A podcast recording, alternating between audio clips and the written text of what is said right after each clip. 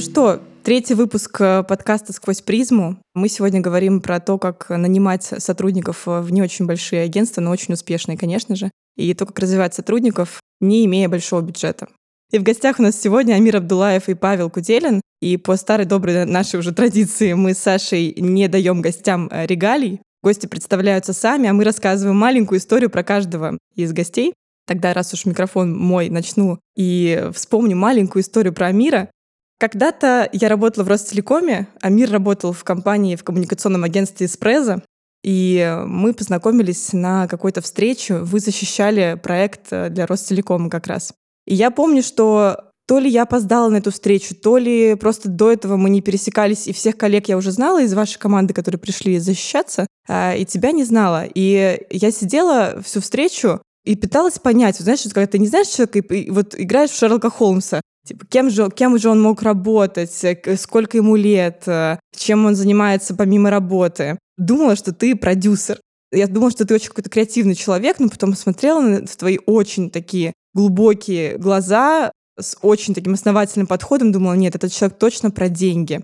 И, в общем, у меня крутилось, что вот это креатив и деньги, это значит продюсер. Потом оказалось, что, собственно, ты а, директор по, по развитию, финансовый директор, и, в принципе, я такая, о, понятно, ну все. И когда Амир заговорил про деньги, если честно, вот не в обиду э, команде Эспреза, но только тогда я поняла, что проект будет отдан именно вам. Хотя, казалось бы, обычно, когда говорят про деньги, все такие сразу, о, ну все понятно, так было хорошо, идея была такая классная, а теперь, значит, это стоит вот столько. А у меня, наоборот, сработало. Как только я услышала твой голос, я поняла, что все, я готова, работать с этой командой, потому что Амир потрясающе защитил эту идею. Такая история про Амира. Представь себя сам, пожалуйста. Спасибо тебе огромное за такую историю. Я прям э, пытался вспомнить, что это за встреча и которая из. Мне на самом деле очень интересно слышать, как меня видят другие своими глазами. А если про себя говорить, то я начну с того вообще, зачем я встаю по утрам. Я верю, что все проблемы человечества из-за плохих коммуникаций, простого неумения общаться, доносить свои мысли, объяснять свою позицию, говорить. Все депрессии, расставания, какие-то проблемы, даже войны происходят от того, что люди просто не смогли договориться, донести там, да, свою позицию, найти общие какие-то точки пересечения. И отталкиваясь от этого, последние 10 лет я посвятил тому, чтобы заниматься коммуникациями, это Эспрезо, собственно, который я развивал. Ну, сколько как партнер 6 лет, и еще до этого в разных э, ролях.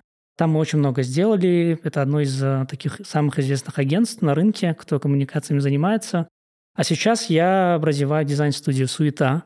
Вот э, такое вот название. Это очень крутое название, оно такое запоминающееся. Да, да. Вот мы наводим суету в крупных компаниях, делаем фирменные стили, делаем игры, то есть все, что помогает компаниям лучше, интереснее, запоминающееся доносить э, свои какие-то идеи, вот маркетинговые или внутренние какие-то задачи решать или продавать лучше. Это вот э, с точки зрения компании. С другой стороны, я как тренер-консультант э, выступаю в коммуникациях, опять же, обучаю презентациям, письменным коммуникациям, продажам, работе с клиентами, сервису, все, что касается взаимодействия с одним человеком или группой людей, про что важно здесь, это то, что за эти годы я считаю, что таким хорошим достижением то, что я успел э, поработать э, с 300 э, крупнейших компаний в России СНГ. То есть они все в том или ином виде были клиентами, и мы очень большое влияние оказали на эти компании за эти годы. И это то, что отвечает, собственно, моей миссии, моему вот этому намерению.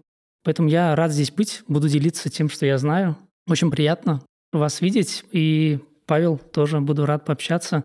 Я на этом закончу. Спасибо. Спасибо, Амир. Я заберу микрофончик и представлю Пашу. Я хочу, так как мы сегодня говорим про команды, представить через команду, потому что так уж случилось, что я хорошо знакома со всеми участниками чудесной команды в этой студию. И для меня вот магия, если честно, потому что все люди, они всегда вдохновленные, у них куча идей и энергии для реализации, даже когда они ворчат, у них всегда есть решение всех наших проблем. И самое главное, что они очень преданные. Ну, знаете, когда бывает такая, такая история, что работаешь в маленьком агентстве, иногда у людей есть такая история, что вот, вот когда-нибудь я окажусь в большой компании, и вот тогда вот что-то случится. Нет. Они настолько счастливы быть частью команды АВ3, они такие преданные, и ты прям их сразу идентифицируешь среди прочих людей. Поэтому для меня, конечно, это, это реально магия. Я не знаю, как это делает Паша. Каждый раз я прихожу к нему за какими-то советами по управлению персоналом и удивляюсь, потому что он говорит, да я ничего не делаю, они и у меня каждый просто... раз Паша говорит, это просто секта, Саша. Да-да-да, это просто секта. Вот и все. Паш, как ты это делаешь? Слушай, ну правда, я считаю, что любая компания стремится к тому, чтобы стать сектой. Потому что только тогда она формирует такую лояльность э, людей, чтобы они работали желательно без зарплаты, не, не ворчали. И, вот оно УТП. И, и, споко, да. и спокойно перерабатывали, как бы оставались, оставались вечерами, э, выходные дни выходили. С радостью оставались С вечерами. Радостью, Ура! Да-да-да-да. Вот, я стремлюсь к этому. Я не могу сказать, что у меня это получилось. Но да, все впереди. Мы только начинаем. А что ты делаешь, кроме сектанства? А, ну помимо сектанства мы проводим мероприятия, мы снимаем курсы, мы делаем всякие сложные сейчас проекты с виртуальными студиями. Но это, знаешь, это побочка.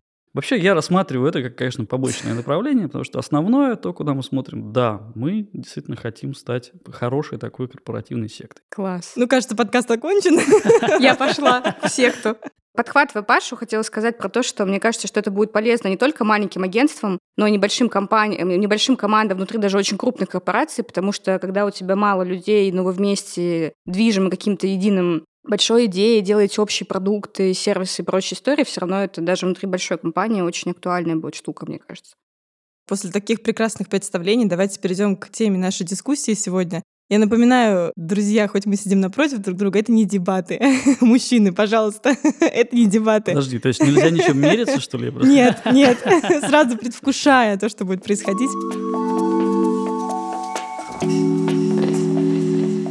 У нас такая свободная, на самом деле, повестка, но мне хотелось бы с вами обсудить во-первых, как вы смотрите на новый такой тренд? Он звучит по-английски как career portfolioing, то есть э, такое формирование портфеля карьеры. Это как ты формируешь портфель инвестиций, значит, разные компании накупаешь. Также ты сейчас, получается, в разных компаниях работаешь, то есть ты, например, постоянно работаешь в одном агентстве, но еще совмещаешь, и твой работодатель основной в курсе, что у тебя есть дополнительные проекты. И это не совсем фриланс, да, потому что как будто бы про фриланс, как правило, никто не знает, что ты что-то там берешь на стороне и делаешь по ночам или по выходным. А тут эта история, что работодатель сам даже формирует среду, в которой говорит, слушай, давай-ка ты посмотришь в другую сторону еще, помимо меня, и начнешь делать что-то параллельно, потому что мне кажется, что если ты будешь это делать, то ты станешь более скилловым в моей компании. Вот вы с этим как?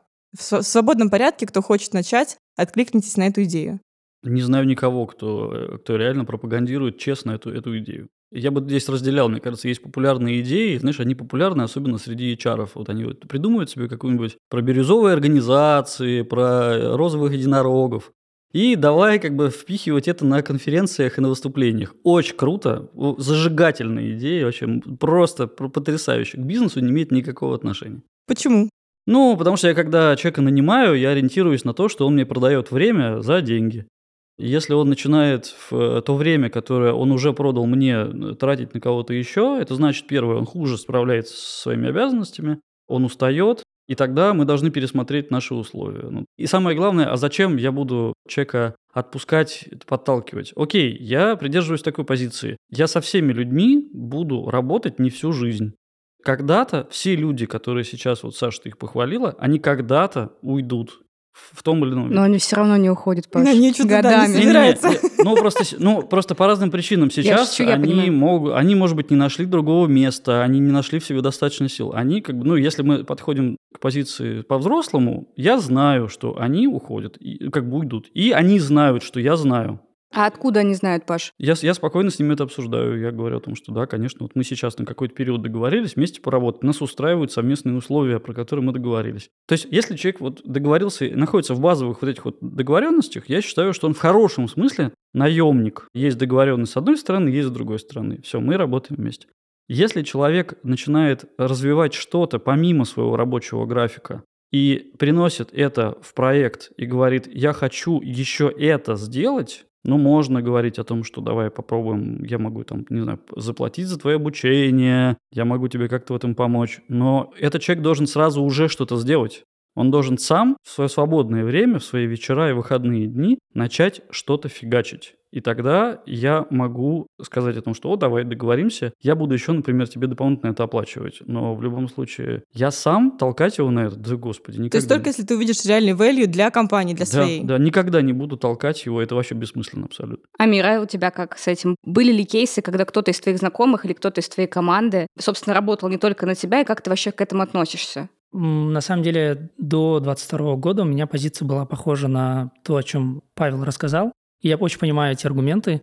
При этом а, в прошлом году у меня позиция очень сильно поменялась по этому поводу, потому что я вышел вот из а, бизнеса, начал строить новые новые проекты, и я для себя, там, погрузившись в свои таланты, интересы, в желание самореализовываться, понял, что у меня интересов на самом деле гораздо больше, чем то, чем я сейчас занимаюсь, и что я на самом деле могу делать очень разные вещи, то есть реализовывать свои разные таланты, разные свои качества с разными людьми в разных местах, это, наверное, зависит очень сильно от того, какой ты человек. Есть вот такие вот мастера, которым важно заниматься одним делом, они любят это, они в этом совершенствуются. А есть люди, я вот про себя понял какой-то момент, буквально в прошлом году, что мне интереснее разными проектами заниматься, разные партнерства иметь. Последние годы показывают, что все яйца в одну корзину класть тоже такая не очень безопасная история. При этом, конечно же, там, если ты делаешь это основательно, то можно пережить много сложных вещей. Но когда у тебя есть разные корзины, разные проекты, которыми ты занимаешься, понятно, что ты не можешь посвятить всем 100%, 100 своего времени. А я прям чувствую намного больше безопасности сейчас, чем до этого, да.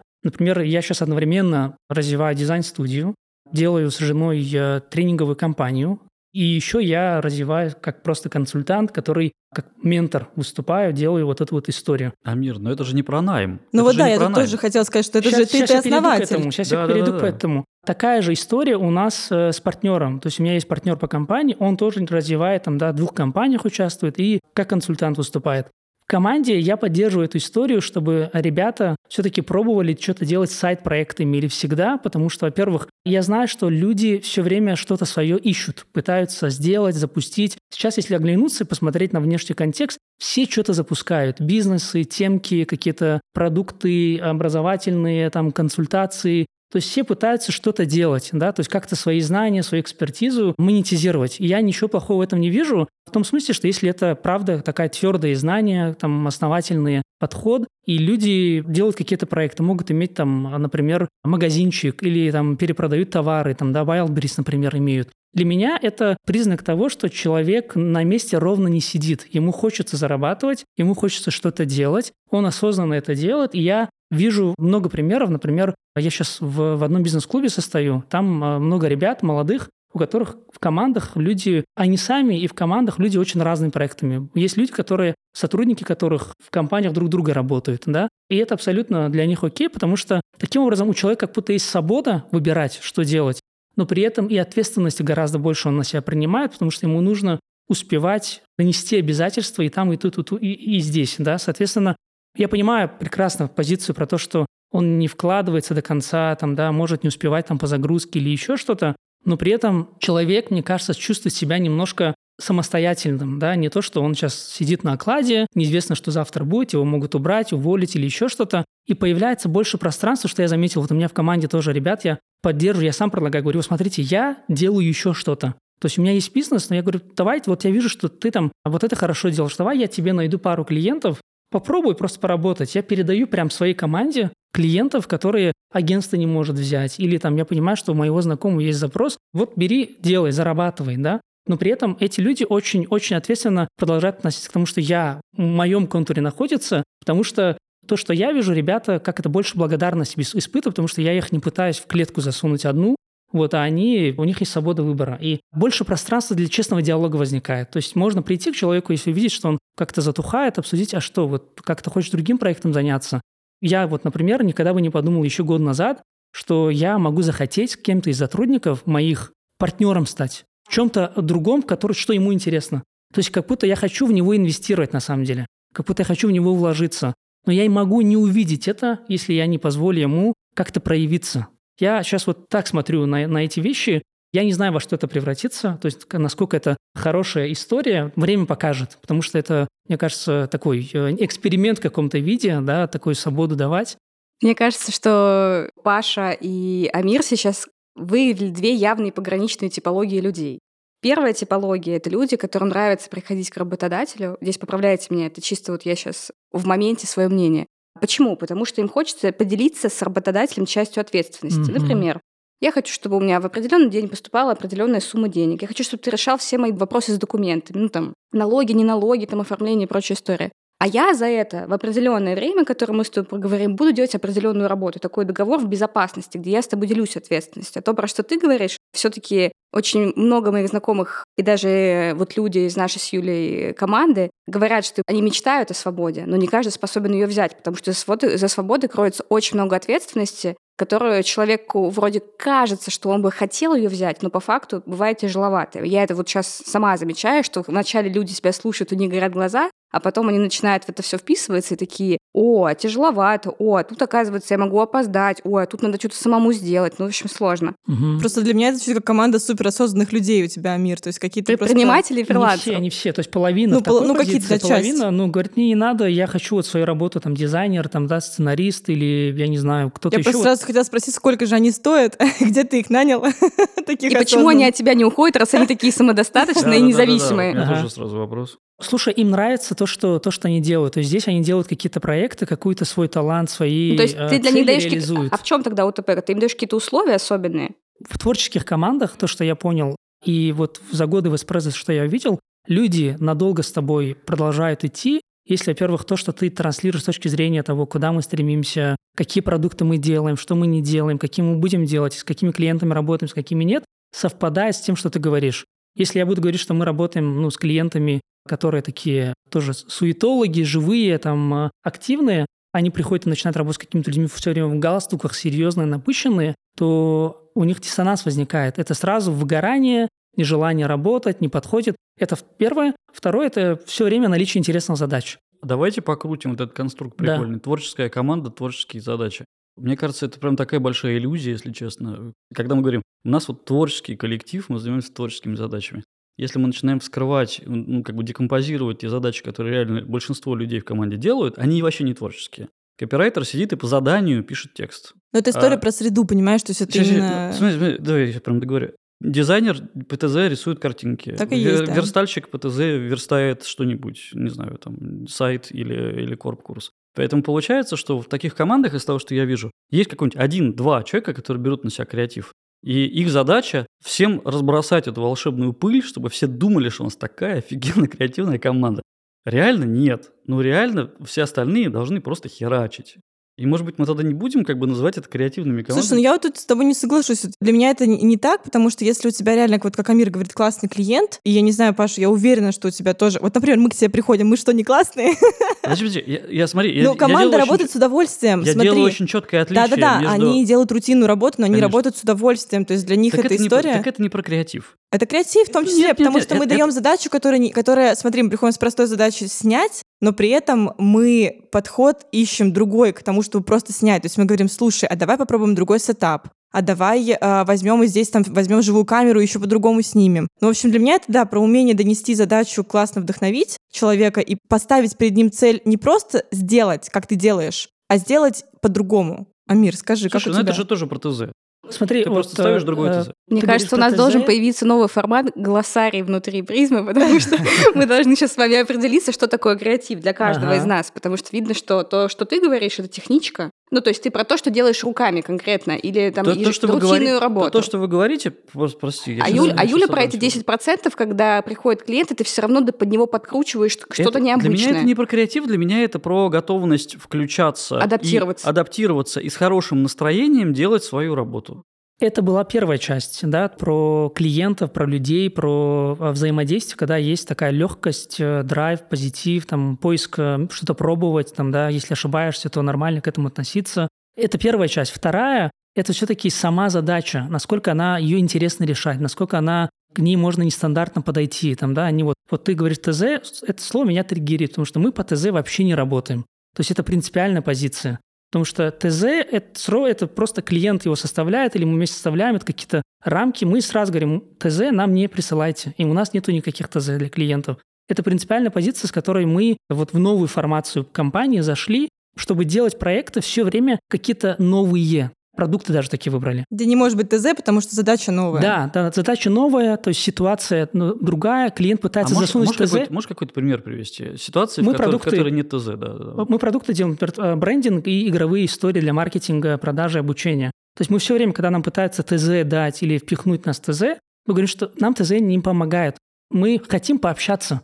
То есть давайте поговорим, Не, поисследовать. бога, давайте да, а поговорим, что да. болит, там, да, фу, зачем это надо и так далее. Мы начинаем крутить и раскручивать эту историю, чтобы человек начал говорить то, что он на самом деле хочет. То, что он хочет сделать Ну, что-то запоминающееся. вы сразу Это в исследование это, это не уходите. противоречит идее постановки задачи, и потом на основании этой задачи декомпозиции этой, этой работы на всех, на всех твоих сотрудников. Верно. Я, я про Это, то, что знаешь, когда то, что ты говоришь, ТЗ... То, что ты говоришь, это про маркетинг. Классная подача. Амир, Ага. супер. Ну, это, это правда классная, классная подача.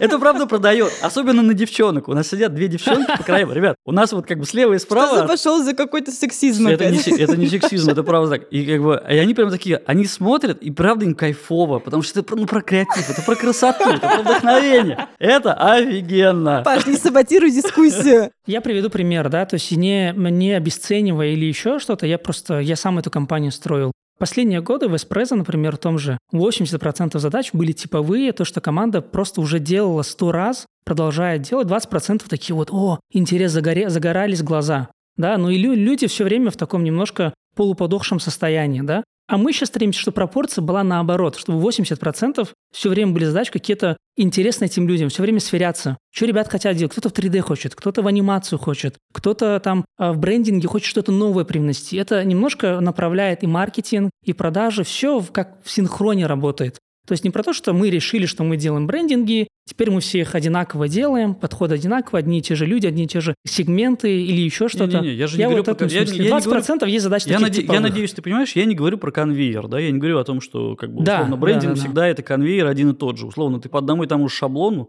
э, делаешь этот брендинг. Это не так? Да, да. Я просто говорю о том, что, правда, мне кажется, здесь много именно маркетинговой подачи. Мне кажется, здесь мы этим не противоречим. Просто я, под- Я под- согласен, я, да, да, подсвечу- да. я подсвечиваю, что в, в этом процессе всегда есть много рутинной работы. Всегда есть люди, которые делают в целом историю по, конкретной, по конкретному заданию, которое на них спустили сверху. Спустил, может быть, ты или там заказчик и так далее. И если возвращаться к первому вопросу, да, от которого мы стартанули, что эти люди, как правило, из того, что я вижу, они на самом деле, правда, как Саша сказал про безопасность. Для них очень важно, например, вот эта история, чтобы все было понятно. У меня вот, у меня зарплата капает там первого или второго, у меня аванс приходит ровно, ровно 15 У меня вот есть такие-то условия. Я про, то, что таких людей правда много. И компания развалится, если у нее будут сплошь, сплошь креативные люди. Пусть они так себя считают, это классно. Это когда мы вешаем табличку на дверь, поощряя человека, когда мы дарим ему какой-нибудь там мерч. Да, да, это отлично. Просто, ну, как бы давайте не забывать, что есть конкретные пропорции. У меня была огромная, огромная инсайт, когда я начал нанимать людей. Когда я даю элементарную задачу, и из 30 ее делает один. Паш, расскажи кейс. Мне кажется, всем будет интересно, Какой, как ты это какой? делаешь. Как, ты- как у тебя происходит сейчас воронка подбора? Сейчас довольно много, я знаю, таких команд так делают. Есть э, анкета, в анкете есть некий крючок, на который человек должен среагировать, какое-нибудь кодовое слово или еще что-то. То есть это, по сути, делается воронка найма, внутри которой ты отсекаешь людей на ключевые компетенции, которые тебе нужны. Что это такое, допустим, внимательность, умение работать с деталями. И когда я честно посчитал, у меня в лучшем случае из 201 проходят шаблонные задания. Я вообще не про креатив, вы уже поняли. Из 201. Поэтому, ну, давайте честно, ну, это прям правда, как про бирюзовые организации, прости господи. Ты в это не Является- веришь, да? Ну, это просто полный бред. Является ли Google или Amazon бирюзовыми организациями? Ну, не, вообще никогда. При этом, соответственно, все хотят в них работать, все считают, что это крутое место, креативное, с свободой и творчеством. И это про то же самое. Давайте не- просто не запутываться в, в понятиях. Ну, так или иначе, хорошо, мы тут немножко подискутировали про то, как же с- с- поступать с командой и с людьми, которые как будто бы замещают несколько позиций. Хорошо, а если вот, допустим, Паш, ты узнаешь, что человек совмещает, ты с этим как? Ты с ним разговариваешь, ты ничего не делаешь. Если он совмещает в нерабочее время, и я не вижу, чтобы это сильно влияло на рабочий процесс, окей, это его выбор. Это его выбор не отдыхать. Я скорее начинаю думать о том, что это значит, что он просто условно быстрее будет уставать. И это значит, что ресурсы, которые он выделяет на проект, меньше. Почему человек не находит места для того, чтобы, например, если ему не хватает денег, чтобы, Лучше твои процессы чтобы, чтобы какие-то. дозарабатывать внутри проекта? Типа, зачем он смотрит на какую-то боковую историю, почему он не дозарабатывает внутри проекта? Ты даешь такую возможность? Да-да-да, если это так, то я, соответственно, пытаюсь как бы понять, могу ли я что-то такое дать. Это далеко не всегда возможно. Поэтому, да, получается, что вот эта вот история про дозаработок, фактически, она почему плоха, мне кажется? Потому что это замкнутый круг. Человеку нужно больше денег, он начинает искать заработок на стороне, это влияет на основную работу. А всегда ли это влияет на основную работу? Я сейчас просто буду как э, бывший сотрудник рассуждать на эту тему, что в свое время, когда я работала, ну, у меня не было возможности, окей, зарабатывать внутри компании, но там в целом и задачек не было под меня, которые бы помогали мне развиваться. Ну, например, я могла ночами пилить мобильное приложение, но благодаря этому очень хорошо, там, не знаю, там, прокачивать дизайн, там, какую-то свою верстку и прочие вещи, возвращалась в проекты, и уровень внутренних продуктов он увеличивался, хотя я за это там, дополнительный чек не зарабатывала. Саш, ну давай по-честному. Все закончилось для Ростелекома тем, что ты уволилась. Это было не в Ростелекоме. А, ну просто вот где, нет, нет, где вы прокачивались? Слушай, нет, ну, это, это закончилось... Для, для работодателя это закончилось увольнением ценного сотрудника. Но это в том числе касается того, что внутри компании не было уже больше, допустим, там, той позиции, которую тебе хотелось бы занимать. То есть это не вина компании, это просто так сложились обстоятельства. Это закончилось тем, что компания выделяла больше денег теперь на дизайн, потому что нужные люди заметили, что это классно, это продает, это помогает нам B2B2C там что-то делать дополнительно, и они выделили просто хороший внутренний ресурс. И когда я уходила, была классная собранная команда. Я бы скорее сказала, что я в тот момент, ну, типа, помогла сделать так, чтобы ее заметили, и каким-то образом там бизнес-процесс выстроился лучше. И после этого ушла действительно. Сейчас Паша скажет, ну ты же все-таки ушла. Ну давай. Ну скажи. Не-не, вопрос, с какой, с какой позиции мы смотрим? Ну, в смысле, для тебя это не value? Ну, в чем? Человек ушел в результате. Ну, то есть проект потерял ценного сотрудника. Ну, а тебе не кажется, что просто надо рассматривать тогда жизненный цикл сотрудников компании меньше? То есть не рассматривать, что он с тобой действительно там на 2-3 года, а окей, к тебе, правда, приходит человек, который совмещает проекты, но, может быть, за год, даже работа у тебя всего лишь за год, а то есть за полгода он может сделать такое, то есть он может тебе предложить столько идей и, и столько пользы принести твоему проекту, совмещая даже с другими. Разве нельзя просто на это посмотреть иначе, что, окей, креативный человек приходит, но тогда он, да, он быстрее уходит, но он давай, больше давай эффективности тогда, дает. Давай тогда в экономику посмотрим. Если человек может так быстро адаптироваться и начать давать ценность компании, то это значит, что это как бы условно не нулевой, не базовый, не нулевой, не, да, не базовый Middle, компетенции. Да, да, да. Это значит, что тогда, соответственно, проект уже зарабатывает, и он готов вкладывать деньги в покупку дорогих спецов.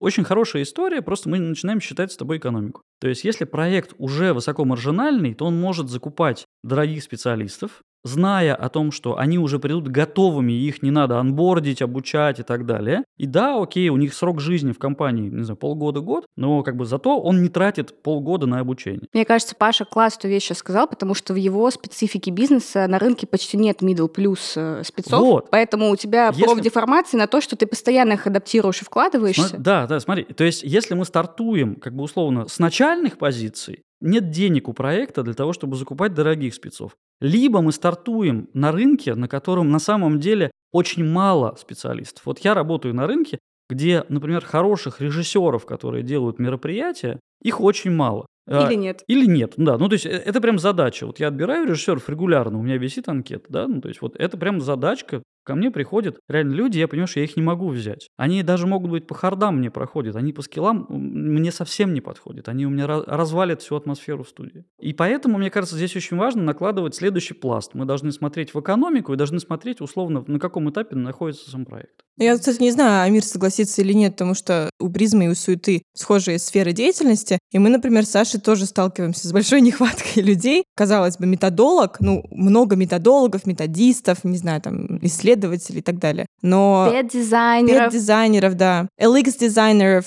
UX-писателей. UX-writers и все вот эти Не останавливаемся. Люди, да, мы можем перечислять. Но получается, что так же, как и у Паши, этот человек должен обладать многими скиллами и хардовыми, и софтовыми для того, чтобы действительно свою роль выполнять. И вот чтобы его онбордить, нужно, ну не знаю, мне кажется, от полугода все-таки. Амир, как, как у тебя? От года считаем. Да. Полгода это минимум, минимум если минимум. ты все-таки, да, такой смышленый человек, э, который все-таки где-то уже поработал, то есть не совсем прям нулевый. Мне знакома и понятна концепция, когда выращиваешь людей. Мы в эспрессо, собственно, так и делали. Растили людей, очень сильные люди прорастали, кто-то уходил, кто-то оставался надолго. Сейчас я понимаю, что принципиально другую позицию выбираю, в том смысле, что проектная история есть, да, то есть куча людей, которые сильные, которые делали проект.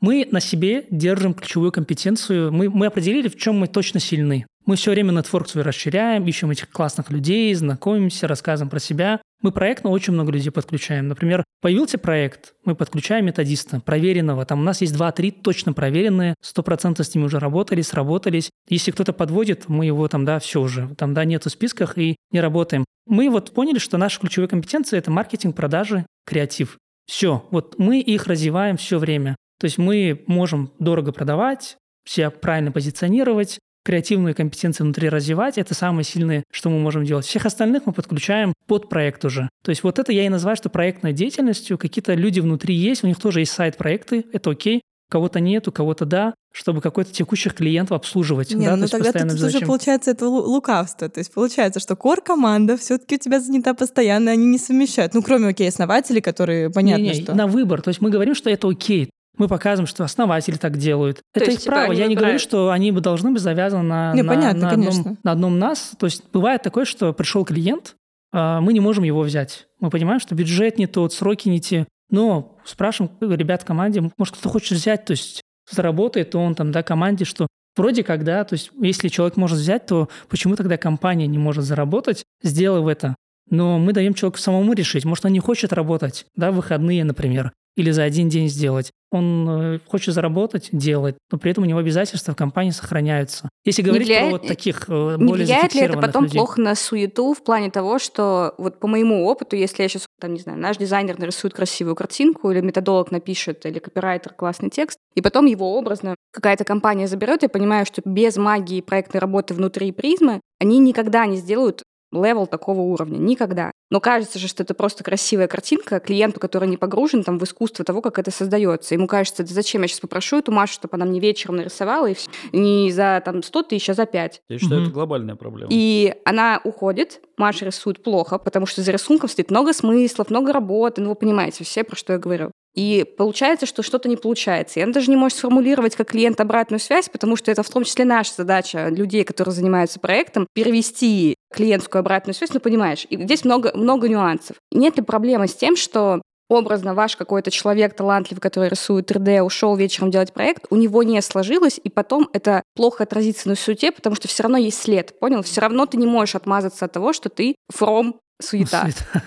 Хорошо, просто не думал про это. Я не сталкивался с такой ситуацией. Я могу предположить, что это может на нас негативно отразиться. Мне кажется, твои размышления корректные. Я не могу здесь Потому сказать. что он сначала с этой Машей поработал в рамках суеты, а Ага. потом плохо поработал в рамках отдельно с Машей. Но все равно, а потом он с- снова Ну тогда встретился с просто, Машей. это, просто это как будто бы конфликт интересов. Тогда Маша не должна работать с этим клиентом а, Отдельно. отдельно Вот тогда. для, вот для меня вот здесь есть запрет совершенно точно. Мгм. Вот я считаю, что нельзя так делать. Допустим, приходит клиент и говорит, у меня вот есть такая задача. И, например, я ему говорю цену, на которую он не согласен. Но он же знает, что если я ему отдам этого же человека, ну, то есть это же тот же самый ресурс, который с ним работал бы в рамках студии, тогда получается, зачем нужен я? Тогда нужно сразу выходить на этих людей и, по сути, переманивать их во фриланс. Фактически я только подталкиваю сотрудников к тому, чтобы они уводили у меня клиентов во фриланс. Зачем мне это делать, я просто не понимаю. Ну вот да, тогда в этом плане мне интересно пример все-таки ваш. То есть вот ты говоришь, я могу прийти к сотрудникам и сказать, слушайте, вот есть проект, вот возьмите его просто. Тогда. Что, Мне что кажется, это здесь тогда? мне важно такую корректировку внести, потому что я ее не проговорил. А с постоянными реально, ну, это очень сложно сделать. И мы стремимся, ну, Ну если да, отказывать, то до конца проектные. отказывать. Мгм. Если вот новый клиент пришел, то есть абсолютно ну, не, не знает ни команду, никого, ну просто, чтобы его не оставлять, я знаю, что есть решение для Типа него. дать ему хотя бы какой-то лид. Да, да, да, какой-то лид, какой-то решить его задачу. Я такой человек, я пытаюсь до конца как-то помочь человеку, то есть довести его до результата. Либо там, если у меня внутри команды нет такого человека, я там даю фрилансера, с которым мы Нет, работаем. это, да. конечно, там мы тоже так Такой делаем, вот и момент. рекомендуем конкурентов. Слушай, любо- любопытно, потому что здесь я придерживаюсь вот другой позиции, на Ага. самом деле, в явном виде. Я ее услышал вот в хорошо сформулированном виде в книжке Миши Таковинина из Ама ЦРМ. Ага. Он говорит о том, что очень классная история про формирование лояльности клиентам – это отказывать им. Ну, то есть это хорошо, ты когда отказываешь, соответственно, человек, условно, он ушел куда-то, и там у него либо сложилось, либо не сложилось. И у меня есть очень много примеров того, как люди, у людей не складывается, и они возвращаются ко мне уже более лояльными. И они покупают за ту цену, которую я предлагал изначально. Я некоторым людям говорю о том, что у меня есть конкуренты, вот они раз, два, три, пожалуйста, сходите к ним. Ну, это здесь то же самое Прям получается. То есть мы, поработайте. вот, например, тоже рекомендуем конкурентов. Обычно люди всегда делают глаза по 5 рублей. Вы нам сейчас скажете, кто ваши конкуренты. Приходите к нам. Да, да, да. И, и- и я такая всегда, ну, конечно, ну, почему Конечно, конкуренты? это- мои коллеги, почему конкуренты? Не, Ну, ну есть, они и да. коллеги, и Ну, конкуренты. я просто их воспринимаю как людей, которые делают э, такую же То же работу. самое, да, ну, то же самое. То же самое. А, я с ним не конкурирую, у меня просто лучший продукт, поэтому. А, но то, что Амир, то, что Амир, то, что Амир говорит, ну это же то же самое. Он отказывает, но просто он ищет еще решение. На самом деле я понимаю, о чем Павел говорит. Я довожу все-таки какую-то рекомендацию, даю конкретным человеком связываю или говорю, что вот на рынке есть другие ребята, которые это делают. Возможно, у них есть ресурс, ресурс, я знаю, что они крутые, как и мы. То есть и идите там пообщайтесь, да. Недавно мы так клиентов просто потеряли. То есть у нас все было круто. Они сказали, у нас Серьезно? внутренний тендер, да. То есть порекомендуйте кого-нибудь. Мы такие искренне, вот там три... Мы просто уверены в своем предложении, да. То есть мы знали, что мы все сделали, все, что нужно. Дальше уже клиент на уровне цены выбрал. Разница в 100 тысяч. Ну, может Ну, быть, окей, это выбрал. краткосрочная история. Да, но Да. я знаю, Ну, что не знаю, как они в следующий раз ещё. придут, скорее всего, Да. точно. Даже если у них хорошо с ними сложится, но мы прекрасно скоммуницируем. Возможно, мы сейчас потеряли деньги, но неизвестно, где нас порекомендуют, потому что впечатление очень хорошее сохранилось, что мы нужду не показывали ни в одном месте. Просто мы делали свою работу так, чтобы помочь. Будь это мы или кто-то еще. Я понимаю эту, эту штуку, на самом деле это прекрасно работает. Иногда даже, когда клиент отказывается, мы внутри себя говорим, что когда ну, не мы пришли, мы не можем взять, а просто мы поучаствовали, нас не выбрали.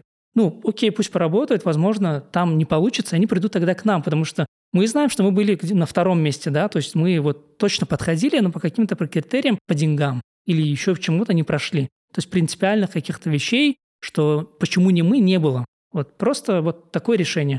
Я знаю, что с этими клиентами можно позже пообщаться, что-то предлагать. То есть практически это сохраняется как клиент.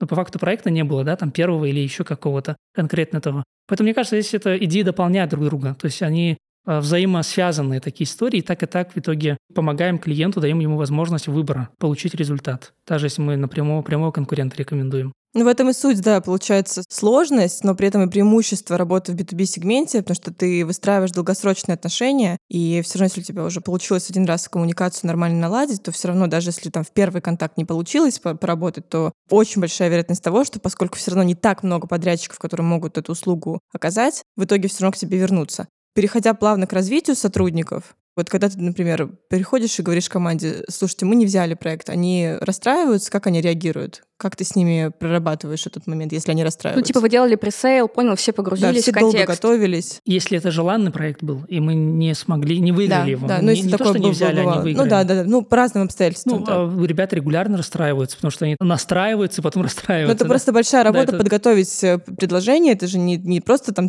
три цены написать.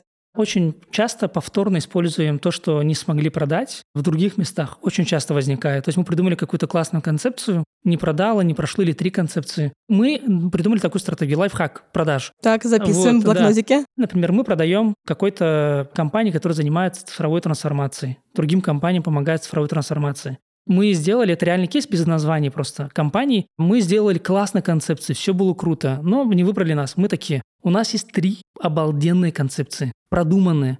Идем, ищем на рынке компании, у которых хреновый брендинг, еще что-то, и пишем им. То есть мы для вас концепции разработали уже. Вот, Вы, не, меняем вы не просто- просили, а мы уже Да, пришли. вы не просили. Причиняем Почему добро. нет? То есть вопрос в том, что ты используешь уже проделанную работу Я дальше. понимаю, чтобы не выкидывать ее. Да, Не, не это классно при использовании, конечно. И ребята, ну, загораются такие, ну, рано или поздно под эту концепцию проект найдется. У нас не раз такое было, что мы какие-то концепции, какие-то идеи креативные в стол вроде ушли, но потом они внезапно всплывают с каким-то клиентом. Все время копишь просто набор этих вот историй, которые кому-то подойдут в какой-то момент. Поэтому максимально стараться, чтобы ребята, вот если они, чтобы не расстраиваться, найти применение, где мы это можем еще использовать. Либо мы, например, сейчас еще не запустили, но мы хотим сделать раздел на сайте, где мы просто будем показывать вот эти вот концепты, которые мы делали, вот э, как э, тоже работа, да, то есть не выбрали, но это работа, которую мы проделали, она осмысленная, она продуманная. Там мы, когда предлагаем клиенту решение, там прям, ну, много чего делается, то есть на это тратится время. Зачем пропадать добру? Нет, конечно, то есть это все равно очень это такой осознанный подход к использованию ресурсов команды, и плюс тем более, да, если ты дополнительный value счет это создаешь. Мне нравится подход, особенно демонстрировать, там, показывать, как вы делаете что-то, это как у Артемия Лебедева процесс, Да, как он да-да-да, занимал э, на сайте, он не публикует часто, как они в итоге, это когда все говорят, что логотип сделали за три секунды, вот э, Да-да-да. даже простой логотип иногда делается очень долго. А про развитие все-таки, вот мы про онбординг сегодня говорили, да, Паш, вот ты, ты сказал, что много времени, получается,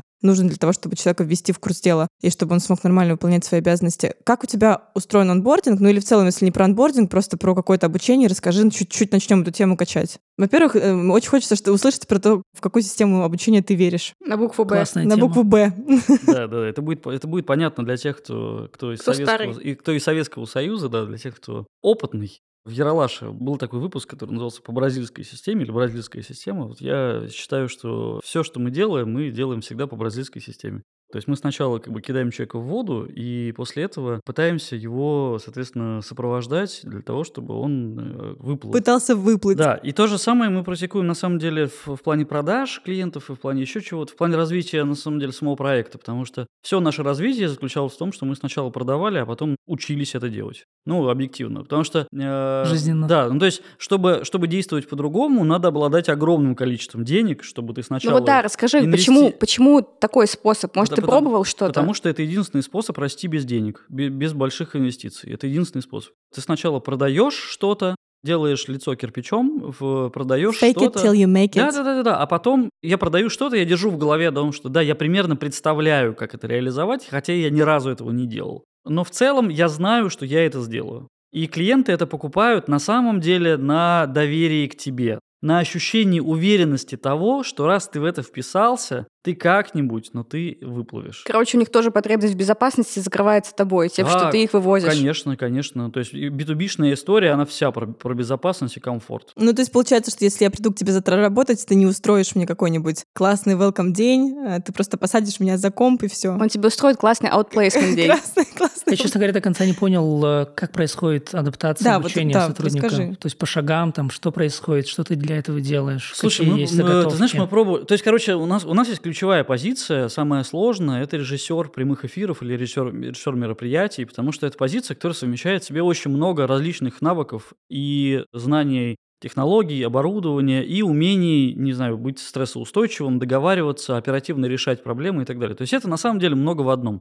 Мы не смогли до конца, ну, как бы разделить эти позиции, потому что, разделяя эти позиции, мы увеличиваем, соответственно, штат, мы увеличиваем бюджет. Ну, как Ну, и бы- потому что режиссер в прямом контакте находится с человеком С все человеком, время, да, да, да. который приходит на съемку, да. И по факту мы пробовали делать какие-нибудь там школы, обучение и так далее. Это довольно плохо работает, поэтому все равно старое доброе наставничество ты сажаешь рядом и показываешь. Первое наставничество. Да, да, да, да, не работает оно иначе, да, да, к сожалению. Я во что верю? Я скорее верю в то, что человек должен подходить по общему настроению, способу коммуникации, и тогда он сможет подтянуть какие-то свои навыки. Надеюсь, что сможет подтянуть свои навыки. Не в обратную сторону. То есть я не верю, что я смогу нанять крутого, крутого чувака, который не вписывается в команду, но типа он вытянет. То У есть меня- нанимаешь равно за софты, получается. я нанимаю за софты и за способность научиться. Это ключевая история, потому что, ну смотри, вот все, что происходит сейчас, это же мы видим, глобально меняется настолько быстро технологическая сфера, настолько быстро изменения происходят, что ты просто не можешь взять человека, ориентируясь на то, что он когда-то Ну, все время от него обучился. требуется что-то еще, еще, еще, Он- поэтому он- он, то никогда есть, не будет. Получается, ты берешь его только за счет того, что он хорошо коммуницирует. Для меня это значит, что он хорошо коммуницирует на площадке с клиентом. Ты говоришь ровно то, как Вот. я тоже думаю А, и и, считаю. он, и он в целом может что-то еще как бы понимать, что-то новое в себя впихивать. Да, и все, да, тогда да. окей. Это очень такие человеческие а, вот эти вот навыки, то есть а, открытость, а, интерес, желание учиться, умеет нормально доносить идеи, слышать, эмпатично Короче, из всех относиться. видов интеллектов социальный продолжает Ну, побеждать. конечно, все искусственно не 100%. поработит нас Все точно. остальное на моем опыте я тоже увидел. У меня полностью отзывается то, что Павел говорит. Мне, да, я просто дополню еще чем-то, что у меня есть там наставничество процентов, как только приходит человек, он ходит на все встречи А вот ты как ты, ты скорее выделяешь наставника, или это просто, как Паша говорит, что он просто в среде со всеми общается, на все встречи ходит, или у у тебя прям Не, не, человек выделяется, прям есть выделяется человек? Там, ну, креативный директор или Ага. арт-директор, зависит от того, какую команду он пришел. Там а, директор по продажам или операционный директор. То есть он То есть прям... такой более управляемый процесс у тебя да, все-таки не да, то есть он спонтанный. ходит на все встречи, и после каждой встречи или внутри проектов он все время рефлексирует. Я верю в рефлексию. То есть он пишет все время, что он увидел хорошего, почему мы так сработали, почему я так ответил клиенту, старается писать какие-то итоги, чтобы научиться А фиксировать ты это читаешь потом или кто-то, Конечно, наставник даю обратную читает? связь, да, то есть даем обратную связь, корректируем, отвечаем на то, что он обратил внимание. И еще один из запросов, что бы он сделал по-другому? Может, он что-то увидел, что можно было по-другому сделать, да, то есть он может уже что-то привнести. Такая вот история очень помогает э, расти. Ну И Критическое вещь, мышление качается. да, да, чтобы он э, не воспринимал за истину то, что сейчас здесь происходит, а еще попробовал показать, как бы он это сделал. Да, вот это интересный момент бывает. Но обычно, чаще всего поначалу человек какие-то ошибочные гипотезы там, да, или версии да. предлагает, и ты ему говоришь, там, да, почему у нас в культуре мы по-другому это делаем, например. Да, почему мы там клиента мудаком не называем, да, вот, а он Мгм. такую формулировку написал почему-то, да. Был такой кейс. И ты объясняешь человеку, так как он открытый, так как он готов учиться, менять немножко свои вот паттерны, он такой, все понял, типа там, да. Я другое закладывал, просто так сформулировал, да. То есть ему окей это слово просто, он немножко по-другому воспринимает. И третья история – это, если, например, касается, касается вещей, где человек ведет переговоры, встречи или защищает какие-то проекты, то мы поскорее, буквально через пару недель, стараемся проводить такие тренировки, имитация встречи, где нужно что-то защитить, показать, снять задачу, договориться. Просто кто-то играет клиента, он играет себя, вот, или потом встает на место клиента. Более опытные ребята тоже участвуют в этом, в этом процессе, подсвечивают какие-то моменты. Технологии, которые мы в пандемию придумали в, в компании в свое время, когда нам стало супер актуально быстрее людей адаптировать, особенно в команде продаж. Все, кто тогда вот через такой формат прошел, наставник, когда ты ходишь постоянно по пятам и все время учишься у него, рефлексия постоянная, вот просто каждый день рефлексия. И третье – это тренировки. Буквально три месяца человек уже супер много понимает и может уже самостоятельно какие-то вещи делать. Получается, я тебя слушаю, что у тебя, значит, должен быть высокий порог подбора, потому что человек, способный к рефлексии, или вот то, что ты говоришь, например, очень хорошо обратить внимание на поведение клиента, это же тоже определенный уровень эмпатии. У нас с Юлей, и вообще у меня в целом до этого было куча смешных, грустных примеров того, когда человек супер талантливый сотрудник, от которого я, например, не готова буду Мгм. отказаться, но брать его какое-то время на встречу с клиентом долгое я не смогу именно из-за того, что он не способен считать, что человек сейчас сконтейнировал и очень вежливо тебе сказал, что в целом все ок, как бы Мгм. сказала пару деталей на доработку, но ты-то видишь уже по брови, потому как он себя повел, и потому как где-то он замолчал и прочие-прочие вещи, что что-то идет не так. Ну да, Ему больше- истории причем Ему бывают, больше да. тебе говорить ничего не нужно. И ты возвращаешься с ним после встречи, и тебе говорят, слушайте, они были так рады. А были даже случаи, когда слюна изо рта была, и знаешь, там типа плечи поднимались. То есть очень много индикаторов, которые показывают, что человек в целом не испытывает ничего позитивного. А человек из-за того, что из уст технически исходили позитивные фразы, выходил и говорил, а что, сказал это, сделал это. Ну, то есть думаешь, вау, то есть настолько, ну, то есть нужно возвращать себя. У тебя, значит, если ты с таким не Порог сталкиваешься... знаем очень э, Да. в этом плане очень много внимания конкретно вот этим вещам. То, о чем Павел тоже сказал, социальным навыкам, человеческим навыкам, каким-то софт-скиллам, его А как вы это на этапе подбора вы проверяете? Ну, во-первых, у меня вот про лайфхаки говорили про как вообще отсекать до того, как человек дойдет вообще до собеседования. Помимо того, что в вакансии можно какие-то вот секретики поставить, то у нас во всех вакансиях есть история, что нужно прислать видео себя, где ты про Мне себя то же- мне- мне рассказываешь. то да. мне то. То есть прям там уже сразу видно. То есть э, человек смог как-то за две минуты очень как-то просто, понятно, не растерялся, мандраж не чувствует. Это очень важная вещь. Если человек записывает двухминутное видео на работу, в которой он хочет по-настоящему устроиться, волнуется, и это у него и было время подготовиться, настроиться, продышаться, как-то там структурировать мысли, то есть у него куча возможностей подготовительную работу сделать. Если у него это не получилось, то что мы говорим про, когда он в естественной среде находится, где ему нужно Мы сталкивались с таким, причем я помню, что мы даже, я там условно говорила себе, ладно, я даю шанс, это потому что мы тоже практиковали эту историю с «Запиши видео», благодаря Паше, кстати. Я думала, ладно, ну видео, оно ну, почти хорошее, ну, то есть, ну, по- ну, почти. И мы приходили на собеседование, И мы такие, точно, все, это нет. То есть это вот просто даже, даже хватает трех минут, я такая уже сижу. И бывает там, у нас, как правило, с, с Сашей мы по очереди меняемся. То, то ее, ее приступ вежливости захватывает. И мы сидим уже как бы 30 минут,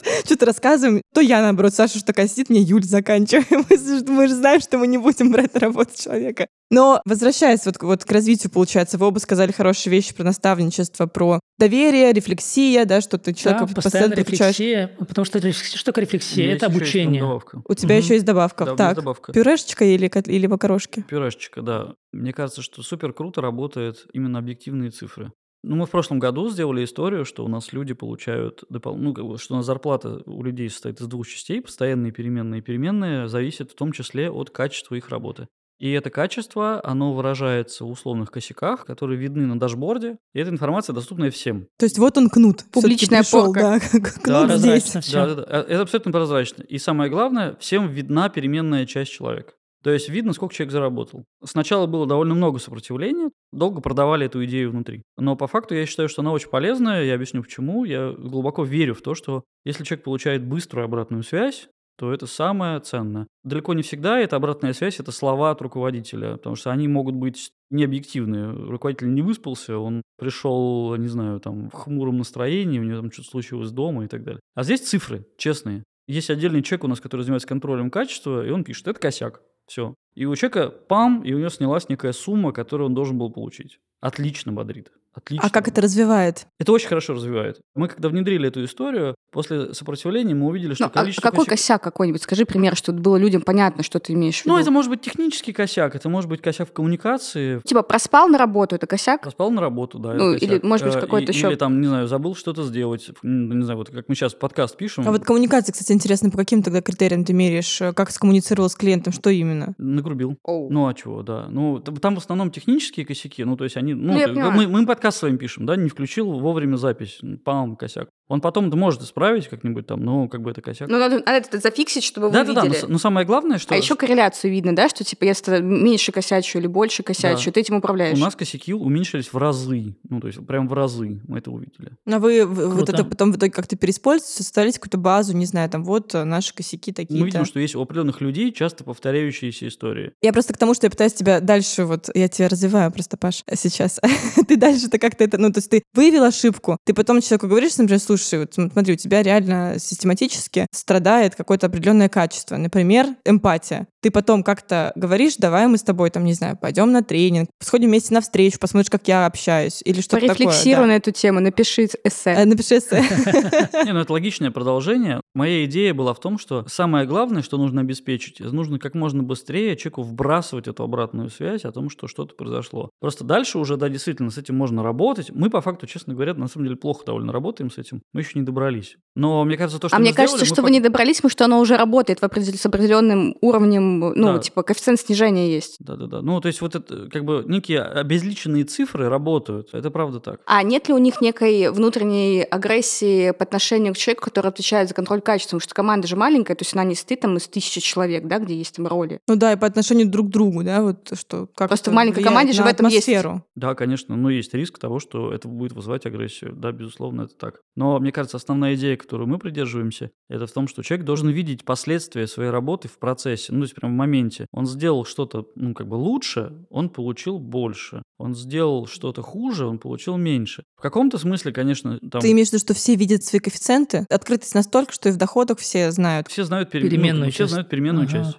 Амира, у тебя, как э, вы, вспоминая опять того же Артемия Лебедева, уже к слову пришлось, что, насколько я помню, у него история, что никто никогда в жизни, в жизни не должен разглашать свои зарплаты, и это вообще табу, и если я узнаю, что человек сказал, то я увольняю сразу, ничего не объясняю, просто Мгм. увольняю. Как, как у вас? У нас, в смысле, тоже я поделюсь, что у нас, мы тоже не знаем зарплаты, никто не обсуждаем, это скорее такая история, не что мы запретили, но как будто бы кажется, что это такое само, само собой разумеющееся. Это закрытая часть у нас тоже, но мне очень нравится вот переменную часть сделать Мгм. видимым. Это потому что зависит от того, сколько человек сделал сверху, да, за какие-то вещи, которые компания поощряет. Опять же, это может быть бонусы какие-то. Мне было бы интересно посмотреть, как у тебя это работает, потому что, мне кажется, это довольно интересная вещь, но при этом кто это человек, который раздает оценки. Вот мне интересно, какие у него компетенции. Есть, есть перечень сформулированных косяков, они есть установленные. Он, он, Такие чек-листы. Ну, это прям перечень, это mm. перечень. Просто человек прям добавляет. Это похоже оно, это оно. Это То есть оно. это человек во всех коммуникациях, в копии там или в чатах, или везде не, не, состоит, это, или это, как это не, происходит? Не, ну, это не тотально распространено на всю коммуникацию компании. Это распространено только на конкретную работу. То есть вот, допустим, мы проводим мероприятие, это проводит какой-то ивент. Человек садится и в процессе смотрит этот ивент или на записи смотрит этот ивент. И когда он видит что-то, что идет не так, он как бы отмечает, пам, все, это ошибка режиссера, например. Ну, то есть это такие более измеримые вещи получаются. А вот, кстати, можно я короткий вопрос по поводу вот как раз переменной части? Мне вот интересно, как вы насчет трансляции сотрудникам, допустим, стоимости контрактов, вы это делаете? То есть они, например, понимают напрямую, что я вот влияю, вот у меня такой процент, я знаю, что компания получит столько за этот заказ, там, и мой процент такой-то, и мой вклад такой-то, или вы скорее не транслируете, сколько контракты? Я не транслирую, я считаю, что это очень вредно. Вредно? Очень вредно по одной простой причине. К сожалению, люди не держат в голове всю экономику всю проекта. экономику проекта. Угу. И поэтому они такие, вау,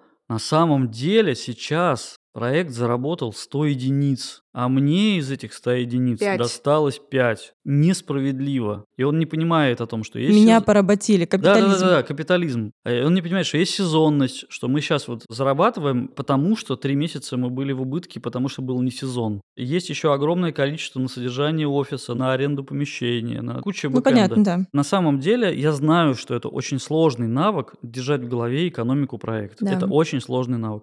И я не хочу подвергать соблазну людей, потому что таким образом они просто скатываются в то, что типа, блин, нам не доплачивают. А Мира, У нас открыта стоимость проекта, выручка, прибыль, доход, да, расходы, все это видно. Мы не скрываем, но проекты 100% видят, сколько каждый проект стоит, какие у них по нему расходы были, какая выручка ежемесячная. Эту информацию все видят. Я почему-то ну, не задумывался никогда, что это может влиять, и наверное, у меня нет такой я прям пози- видел, позиции. Я прям видел, как это влияет, да. Не знаю, вот э, я ни разу не видел, чтобы ребята прям претензию какую-то давали там, да, или что это было причиной, что они встают и ходят, например. Наверное, у нас все время есть какой-то, какая-то договоренность, что, например, при выходе несколько месяцев, 2-3 месяца, если мы выдержим вот такой вот результат, то мы садимся, обсуждаем повышение. Ну, это вообще есть, не да, да. И люди знают, что пока мы вот э, три месяца подряд какую-то выручку не покажем, мы ну, не можем. Мы хотим, мы говорим честно, то есть сто процентов вообще без проблем, но мы тогда просто, пока этого не будет, не можем позволить. И они это видят все время. То есть вот так ты тоже можешь влиять, вот смотри. Вы на самом деле один и тот же способ используете, только... Да, да, да, да, да. Типа у тебя мотивашка типа за,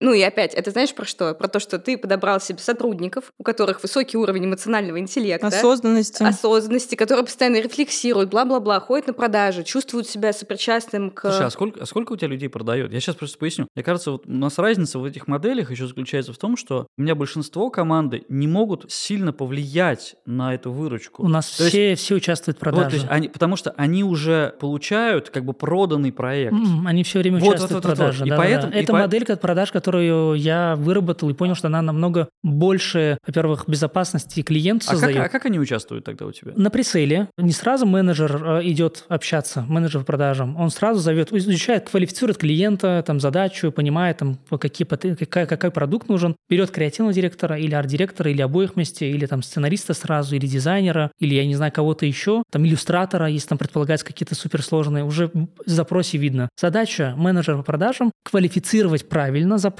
и клиента, чтобы правильных людей позвать. И дальше вот это вот обсуждение задачи, предложения, идей, там вот это вот все в процессе делают вот эти люди. Мы их специально там обучаем, чтобы они предлагали решения, там говорили свое мнение, сразу показывали референс, участвовали в подготовке КП, они получают от этого бонус. Они чувствуют себя частью этого чела. Да, да понятно. У них есть бонусная они, часть. Они, все в пресейле участвуют. Да, они все да, в пресейле участвуют. Все понятно, все, да. Не все мы дотягиваем до этого уровня. Если приходит человек, который вообще никогда в прошлом не делал такого, мы ему показываем, что как это круто, как это полезно, и раз в квартал копится денежка и выплачивается. Ну, как будто бы все-таки да. еще действительно отличается индустрия, да, то есть у тебя как будто бы больше такой технической реализации, где нет места вот тому, что мы все участвуем. Да, у меня большинство да, да, команды да. это условно производственное отдел. Да, производство. Вот, вот, да, да, да, да. Угу. Они скорее должны условно сделать это наиболее эффективно, условно сократить затраты. Да, понятно. Они не могут напрямую влиять на увеличение стоимости контракта, допустим. А тут ребята прям могут влиять на увеличение стоимости, потому что они готовят КП, они могут потратить на это время. И интересно проект себе выиграть, потому что они на это могут влиять. Еще и денег, денег заработать. То есть все, все в плюсе. Но возвращаясь и, к сожалению, уже совсем скоро заканчивая, я недавно, не помню, в каком-то телеграм-канале, скорее всего, прочитала такую историю, что девушка, ну, на позиции какого-то топ-менеджера, значит, она начала жаловаться, что в компании ей как-то все надоело, скучно, рутина, хочу вроде как уйти, возможно, даже уйти работать на себя. И потом, значит, через три месяца оказывается, что она осталась в компании, и аргументировала это тем, что пришел новый руководитель, новый SEO амбициозный, классный, с интересными задачами. И как бы вот, собственно говоря, проблема была не в том, что и в найм, из найма хочется уйти, а в том, что как бы именно вот руководитель был э, неподходящий, среда была уже не та. Поскромничали вы про себя, не сказали ничего, что вы тоже влияете на развитие сотрудников. Я офигенный руководитель. Я знала, я ждала. Конец, спасибо. Майк, дроп. Мне, кстати, поступала обратная связь. Амир, ты что людей показываешь? Типа, пишите в соцсетях, там, я их хвалю, там, показываю. То есть не боишься, что их перекупят просто за два дорого, три дорого? И такие предложения бывают. Здесь я, ну, искренне, правда говорю, что я настолько искренне пытаюсь быть, ну, вот, э, хорошим вот лидером, в том смысле, что давать условия, помогать, честно говорить. Мы не можем больше платить, да? Я об этом честно говорю. Просто модель такая у компании. Но я могу влиять на какие-то другие плюшки небольшие, например, там, раз в месяц что-то там, да, делать для людей. Или там интересные проекты. Я для этого стараюсь. То есть я не то, что не продаю или там не меняю что-то. Если перекупают, то окей, да, но этот человек тогда мне проектно будет работать, но я не потеряю с ним а, связь. Он будет со мной хотеть работать. Такая история. То есть мне говорят об этом, я как-то спокойно отношусь. Я понимаю, что реально могут людям предложить другие условия, но при этом люди все-таки, я считаю, работать с людьми, вот э, и им хорошо, вот конкретно со мной, с Данией, там, с Эдгаром и Ликой и так далее, и так далее, со всеми нашими ребятами. Есть люди, которые с людьми хотят работать. Деньги становятся в какой-то момент важны, когда там опыт набрался или там, не знаю, условия жизни меняются, ипотека появилась, женился, вышла замуж или еще что-то. Эти вещи очень сильно могут влиять, но тут э, уже честно компания там выбирает, может ли дать это, обеспечить человека или нет. Если нет, то здесь, мне кажется, самое главное расстаться так, чтобы можно было в каком-то виде продолжать работать. Потому что человек-то ну, уже в культуре, знает все подходы. Вот если говорить, к чему я стремлюсь, не, не везде у меня получается. Точнее, я последние годы учился, наоборот, чтобы не пытаться отношения сохранять, а где-то, наоборот, ну, вот, точку ставить. Уметь заканчивать. У, уметь заканчивать. А я не умел этого. Я старался на все любые отношения с любыми людьми, смотрел как на всю жизнь. Я сразу такое отношение, я не знаю, там, как что интересно, произойдет. что у вас похожие установки. Ну, в плане, Паша же тоже в явном виде в начале нашего разговора сказал, что он с сотрудниками прямо на первой встрече, да, ты сказал, и в целом в течение там, всего Да, времени что это не навсегда, что ты не да-да-да. навсегда, я к этому окей. Да, но при этом сохранить отношения, хорошие воспоминания или благодарность очень важно, потому что я не знаю, чем я буду заниматься через 10 лет. Кто, Мало ли мы еще я захочу, встретимся да, и, да, и будем вместе Вот мы подходим к аутплейсменту. Я, может, через, Через 10 год лет- они собрались вчетвером и сделали новую компанию, мы не знаем. Да, это, это вот клиенты, да, то есть клиенты, капитал человеческий, социальный, который мне, я в него верю, я, я прям инвестирую в свой социальный капитал, я, ну, стараюсь для этого, потому что я верю, что это самый большой мой капитал, в отличие от всех остальных. Слушай, есть же какая-то расхожая фраза, что приходят в компанию, уходят от начальников, да, увольняются там от начальников, как-то она так звучит. Да-да-да, есть. Вот. Ты просто Уходит чуть- из-за людей, говорят, ну, вот там, так. да, Уходит от человека. да, Уходит от- от человека, да. Ты просто чуть раньше задавал вопрос относительно того, обсуждаешь ли ты, допустим, провальные проекты, допустим, с, с командой. У меня есть такая идея, что надо регулярно транслировать свою точку зрения. Условно, команда, которая работает в проекте, должна регулярно получать от тебя тон, на который она могла бы настроиться. Этот тон может заключаться в, определенном отношении, иногда даже негативном, например, к какому-то событию со стороны клиента или там к тому, как мы отнеслись к клиенту. Все равно же ты камертон. Ну, то есть так или иначе, моя обязанность, как, допустим, руководителя проекта, это все время быть вот этим камертоном и транслировать на команду, как я считаю, ну, то есть мое отношение к происходящим событиям. И тогда все окей, потому что, мне кажется, проблема возникает в том, когда вот этого явной трансляции не происходит. Позиции Ты, име- непонятные, да. ты имеешь в виду, что если, например, все плохо условно, да, то ты не, не ходишь э, с очень довольным лицом и не говоришь, ребята, мы все в розовом мире. Ты говоришь, ребят, да, сейчас придется немножко поработать. Да, и ну и, например, я декларирую какую-нибудь корпоративную культуру, мы все друзья, мы с клиентами партнеры на всю жизнь, и при этом, соответственно, я там делаю по-другому. Ну, я считаю, что это некорректно, наоборот. Вот эта разница между тем, что происходит, и тем, что декларируется, как только она возникает, всем чувствуется. Ну, Сто процентов, да. я исхожу из того, что мы как бы находимся во взрослой позиции. Это значит, что мы как бы чувствуем вот эту разницу. Обязанность руководителя транслировать этот самый камертон и снижать эту разницу между тем, что мы говорим, и тем, что мы делаем. Если это происходит, мне кажется, тогда окей. Ну, то есть тогда в целом норм. Тогда развитие случается. Ну, да, да. Я скорее в это стараюсь верить. Но мы практикуем еще такую историю, как такой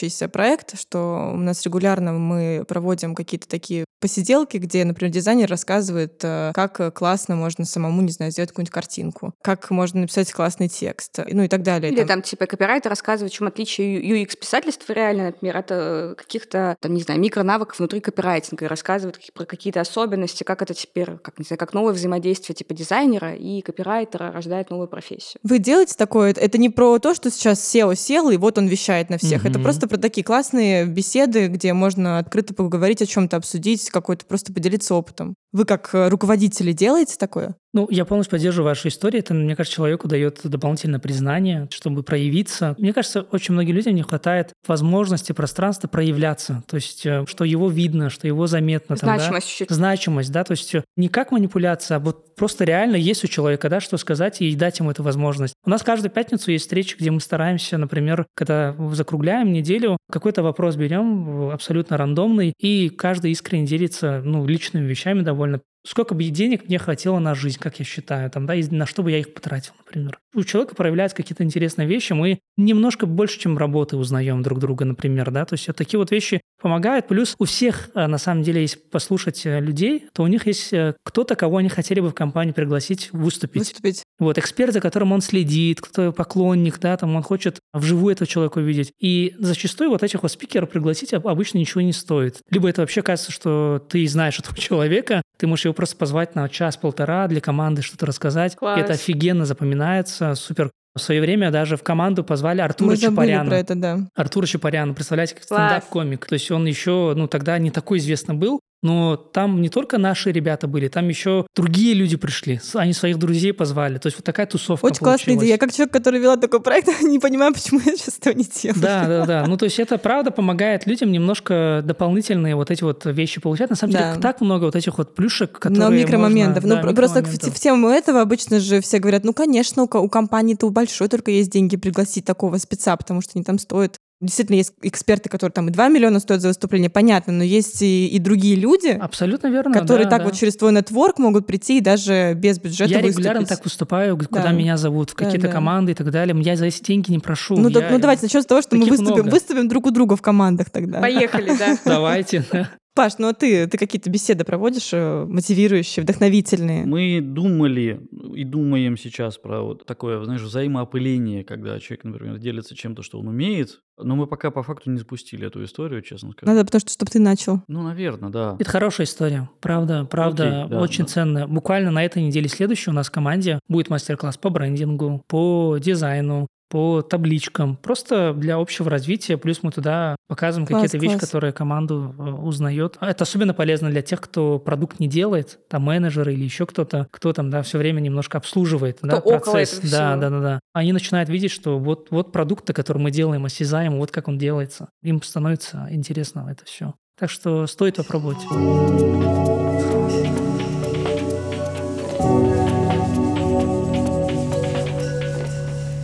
Ну что, каждый по мини-инсайту со встречи в лучшем духе рефлексии и обратной связи и заканчиваем. Очень не хочется, да, но, к сожалению, мы подходим э, к концу нашего прекрасного выпуска. Я могу просто начать. Мой инсайт — это вот последний. Я просто коротко, что почему я забыла про то, что можно же приглашать коллег, поделиться опытом, то есть не только переопыляться друг с другом, да, вот, а людей из другой индустрии даже, например, совершенно звать, потому что это всегда открывает по-другому твой взгляд на какой-то привычный проект. Мне запомнилось что-то такое прям новое, резонирующее. Вот и переменную часть сделать прозрачной для всех, потому что это то, на что человек, помимо оклада, точно влияет. Это зависит от его усилий, от его каких-то положительных проявлений или наоборот, то, что не получается. Я бы с интересом посмотрел, как у тебя это реализовано, если поделишься и можешь показать. Потому что такая история, мне кажется, хорошо может зайти. В, особенно, что мы уже на, на этапе пресейла это уже делаем. А может быть, внутри проекта, уже внутри реализации, можно тоже какие-то вещи сделать. Мне кажется, это крутая идея. Слушай, мне, мне не сформулировалось, если честно, прям какого-то инсайта. Мне сейчас довольно сложно это запаковать, какие-то фразы готовые. Но мне было интересно. Мне, мне было интересно, наверное, посравнивать и видеть разницу в подходах между двумя проектами, которые все-таки хоть и находятся в каком-то общем поле, с одной стороны, но на самом деле работают работают по-разному. Как ты говоришь, рефлексия, да, наше все. Ну вот мне было любопытно на, это поглядеть в, в процессе.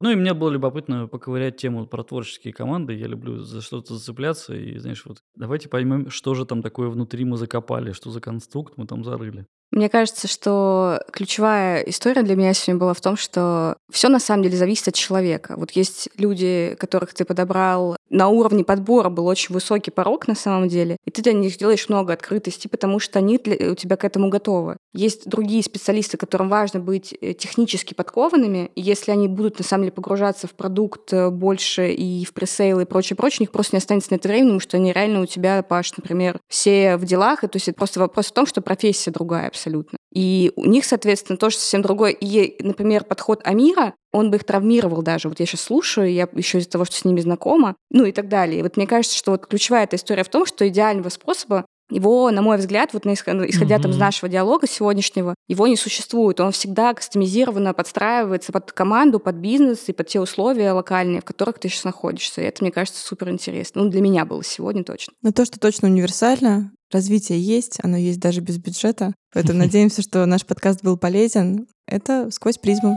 Спасибо.